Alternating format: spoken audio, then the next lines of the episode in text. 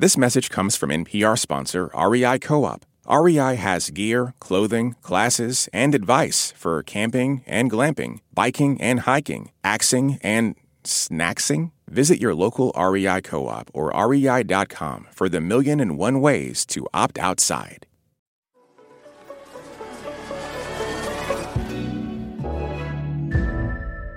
Presidents have visited war zones. I uh really pleased to be with the 10th Mountain Division. They've stopped by factories. I have just been on an incredibly impressive tour uh, of this facility. And commencement stages. President Clinton, it is our great honor and privilege to welcome you to the University of Chicago campus. Major League Baseball diamonds. For tonight's ceremonial first pitch, and please welcome the President of the United States. But no U.S. president, as far as we can tell, has ever stood on a Union picket line. Marched a lot of UAW picket lines when I was a senator since 19- Until now. But I tell you what, first time I've ever done it as a president. On Tuesday, President Biden joined members of the United Auto Workers as they strike for better pay and benefits from the big three automakers. That's Ford, General Motors, and Stellantis. As he walked the picket line outside a GM facility in Michigan, Biden was also walking a political tightrope. He wants a better contract for workers. He also wants to support carmakers as they transition to a future of electric vehicles. Here he is a year ago. The auto companies like Ford, GM, Stellantis, I still have I still am inclined to say that other word, Chrysler. My dad worked for them for a while. Are all our partners here. They made commitments. We're having investing billions of dollars in themselves to go electric. The companies say agreeing to the union's demands would hurt their ability to make that transition. On the picket line, Biden framed the negotiations as a matter of fairness. The union took pay freezes and gave big concessions on benefits when the auto companies were struggling during the Great Recession. Made a lot of sacrifices, gave up a lot, and the companies were in trouble. Now they're doing incredibly well. And guess what? You should be doing incredibly well too.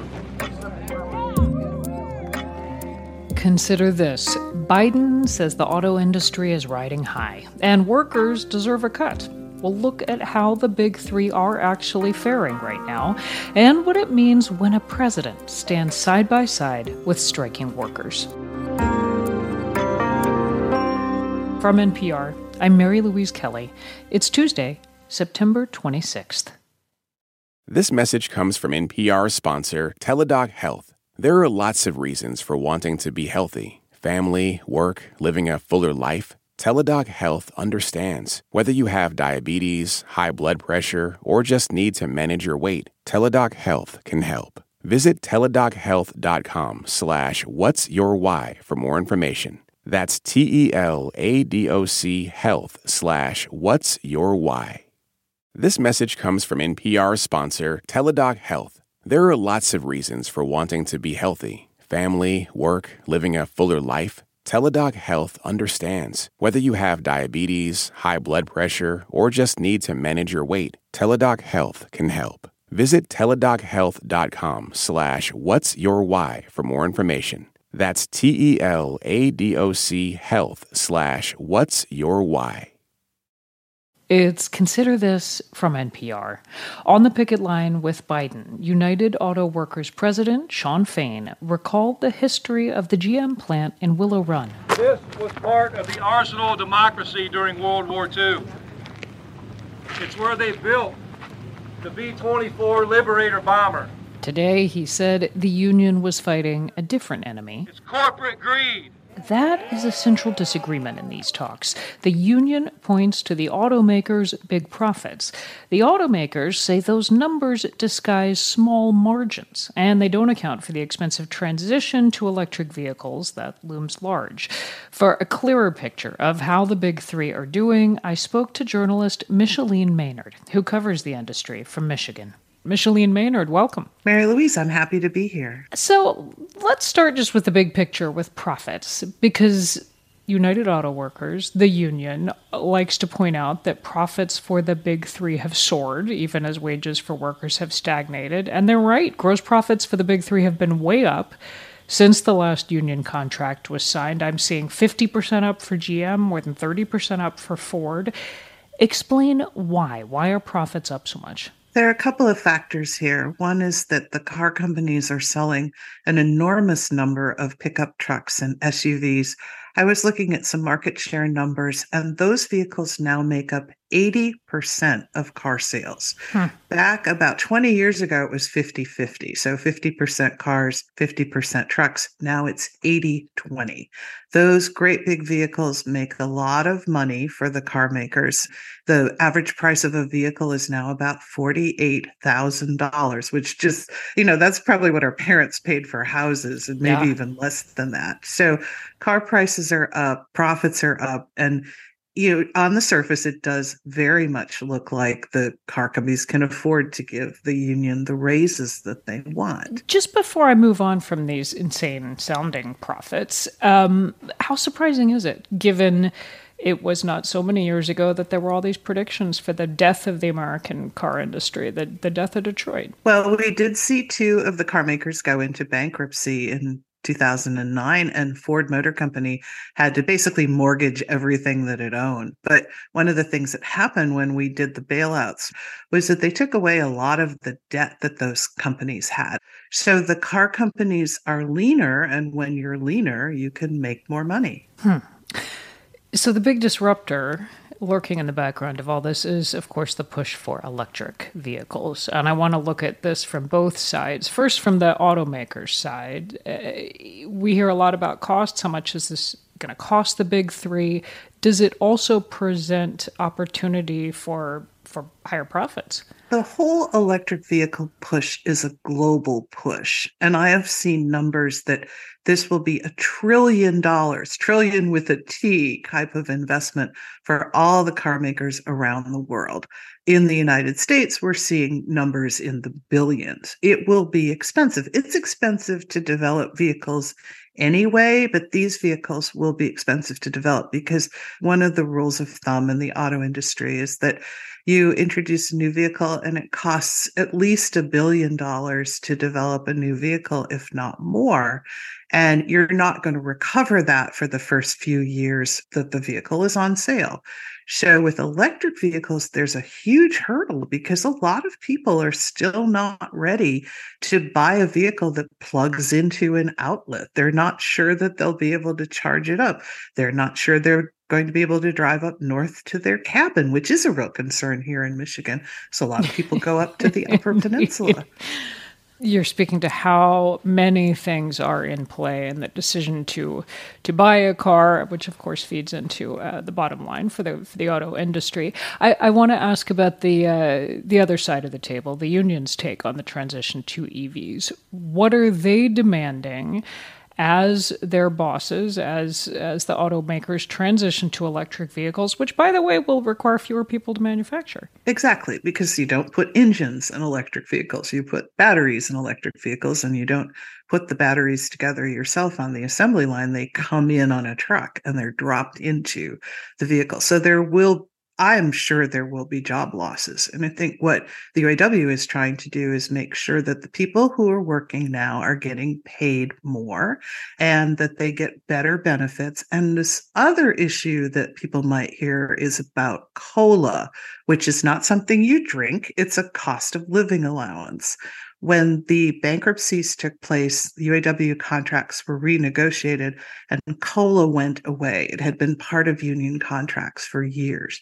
So Shawn Fain is saying, I want COLA back. I want my workers protected from inflation because inflation has been a real issue over the last few years. And if you're only making $14 an hour and you get hit with inflation, I, have heard of UAW members who are taking second jobs and even third jobs to be able to support their families. One more thing, and this is big picture, but you nodded to uh, the fact that the auto industry is globalized. Manufacturers can look overseas for, for cheap labor. Many companies here in the US are producing cars with non union workers. How much leverage do these workers ultimately have? There are so many fewer workers now than there once were. If you look at General Motors years ago, they had 400,000 workers. They basically have less than a quarter of that now. So the strikes are hurting the car companies, but you don't have the breadth of workers that you once did. So I think they have leverage. But in the long term, you know, there's other competition and there's other places to go. And I think what Shawn Fain is trying to do is is get as much for his workers now, knowing that, you know, there might be some dark days ahead.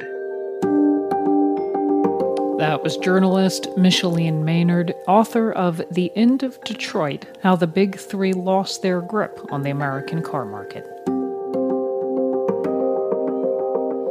So that's the economic context of the United Auto Workers strike. Let's talk about the political backdrop. As we mentioned, Biden on Tuesday walked the picket line, but he's not the only one trying to win support from auto workers. Former President Donald Trump is planning his own visit to Michigan. He will address workers at an auto parts supplier on Wednesday. To make sense of this moment, we're going to hear from someone with a long view on the labor movement.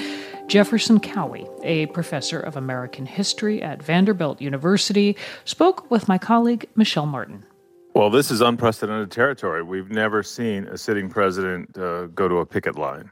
And the fact that it's up against a completely different view of what working class politics should be uh, that of Donald Trump is absolutely fascinating. I think it's a it's a it's a very rich and juicy moment in uh, working class politics. So how do you, how do you understand President Trump's decision to go to Michigan also? Well, Michigan is a, a key swing state for him. Of course, he uh, he won it once and barely uh, and barely lost it another time. So uh, uh, making inroads into that sort of typical sort of stronghold of the United Auto Workers is really important to him. Uh, whether he'll be able to do it this time, uh, I don't know. Well, he did. I mean, in 2016, I think the data shows that he did appeal to blue collar workers opposing trade deals, promising to bring back American jobs. He, you know, he lobbed tariffs against China, which unions mm-hmm. appreciated, but he also pursued policies that were not union friendly. And, you know, worth noting that his cabinet was like the most, the richest cabinet sort of in terms of personal wealth in history. So could he convince rank and file workers that he stands with them and actually cut into the, the what, what Biden is trying to do? Of course he can. Uh, the question is, can he do it big enough? Um, and and I think this is a battle, kind of the hearts and minds of especially white working class voters. I mean, um, whether they can be won over over race and nationalism and sort of the usual Trumpian rhetoric, or whether uh, we'll see a shift back toward the economic interest, the sort of Rooseveltian New Deal vision that uh, Biden has, I think, is really the the centerpiece of this drama. And for Biden to get out there, who has been absolutely clear about his politics on labor, is really really exciting. I think. I think in some ways it's more typical for Trump to try this than it is for a sitting president. Interesting. So, it's, a, it's a place where candidates go. Candidates always go to picket lines. Presidents never go to picket lines. So President Biden won the UAW's endorsement in 2020. The union has yet to back a candidate for 2024. Should President Biden and say the Democrats more broadly be worried about this? No, uh, it's too early. Um, and uh, you know, Shawn Fain has made it clear uh, he's ready for, for uh, their support to be earned, and uh, in his words. And I think that uh, Biden is doing it very much right now. And and he said the president of the United Auto Workers said, "If you if you want to support us, come walk the picket line. That's that's where the rubber meets the road for us, and that is exactly what Joe Biden is doing in this uh, rather shocking move." So, but you know, memories can be short. Do you think that these trips this week will make any difference next year when voters are actually going to vote? I think that's a really interesting question. Um, the real issue, I think, is whether this is the beginning of a rolling shift uh, that might culminate in a year from now in a kind of more economic agenda for the American working class, uh, which we haven't really seen for quite a long time. Uh, labor's vote has been presumed by the Democrats, but there hasn't always been that much of a payoff. In this particular instance, we might be, be seeing much more of a shift towards a, uh, an economic interest uh, within the Democratic Party and within the within the working class. And uh, I think that would be an exciting uh, sort of historical move back to uh, kind of sort of where we were before the 1970s. Jefferson Cowie of Vanderbilt University, speaking with my colleague Michel Martin. And we'll note that Cowie's most recent book, Freedom's Dominion, won the 2023 Pulitzer Prize in History.